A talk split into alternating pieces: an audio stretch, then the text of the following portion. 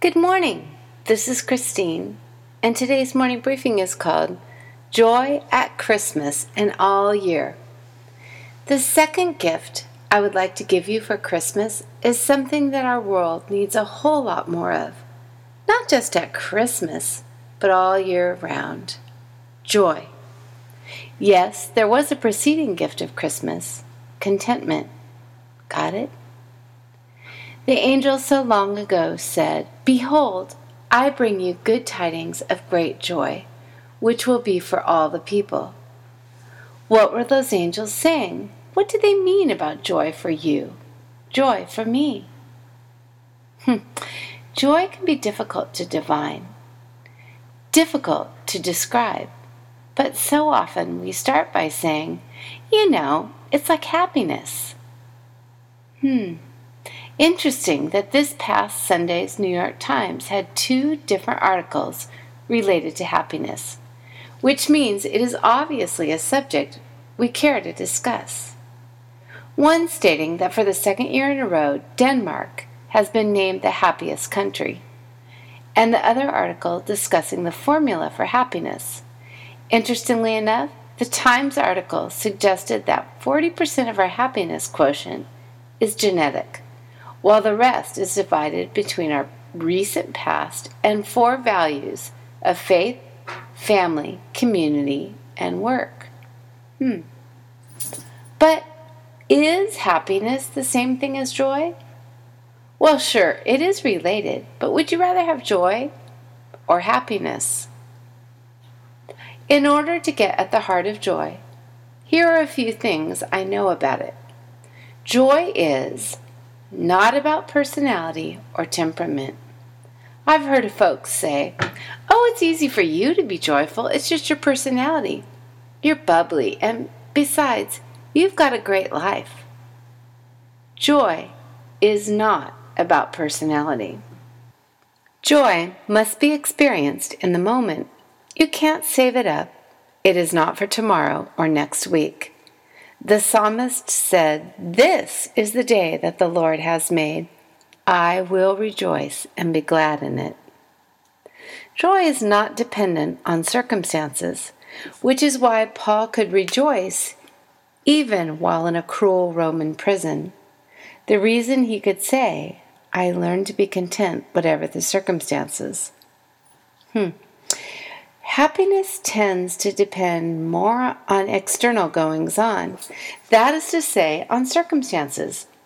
But as circumstances are always changing, so happiness has the potential to elude us, sort of like the bubble that we reach up to grab, only to find it popping in our hand. Joy is just not that flimsy. Another thing, Joy seems to be inextricably tied to hope.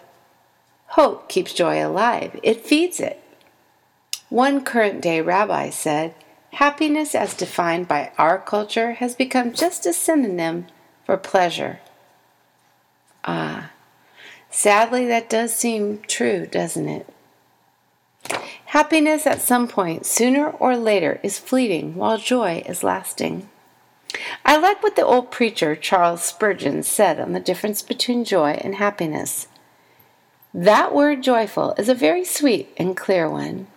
Happiness is a very dainty word, but yet it is somewhat insecure because it begins with a hap and seems to depend on a chance which may happen to the soul.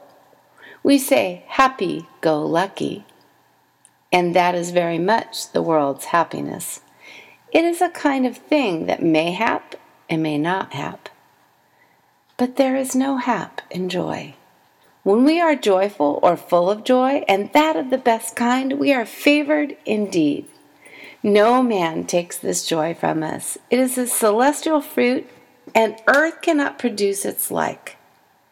It is helpful to know that happiness is derived from the Latin word hap, hap meaning haphazard. Hmm. Finally, joy is linked with the heart of God. Yea, it comes from the heart of God because at the heart of our God are all things good. For some, that is hard to swallow because maybe religious or judgmental Christians have painted God as austere, far off, possibly vindictive, or as a cosmic killjoy, when he is none of those. Listen, when the angels appeared to the shepherds that night so long ago, what did they say?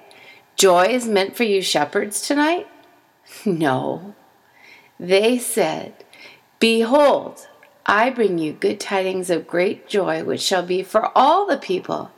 My dear friends, joy was meant for all of us. What was the news of great joy? A Savior. And that is the second gift I wish to give you this Christmas the joy of living life in relationship with the Savior of the world. That baby born 2,000 years ago in a damp manger. The joy of doing life with the King of Kings, who is yet the lover of our souls. Oh, he is good. He is great. And life with him is nothing less than joyful. Two gifts I wish for you this Christmas contentment and joy. Walking with the Savior, choosing to give thanks, rightly ordering our priorities. I bring you good tidings of great joy, the angel said. But good tidings meant for you 2,000 plus years later. Wherever you find yourself, whatever continent, ethnicity, whatever temperament or personality, these are the gifts of God. The gifts of contentment and joy are from the heart of a loving Father to his dear children. Got 'em? Oh, I pray so.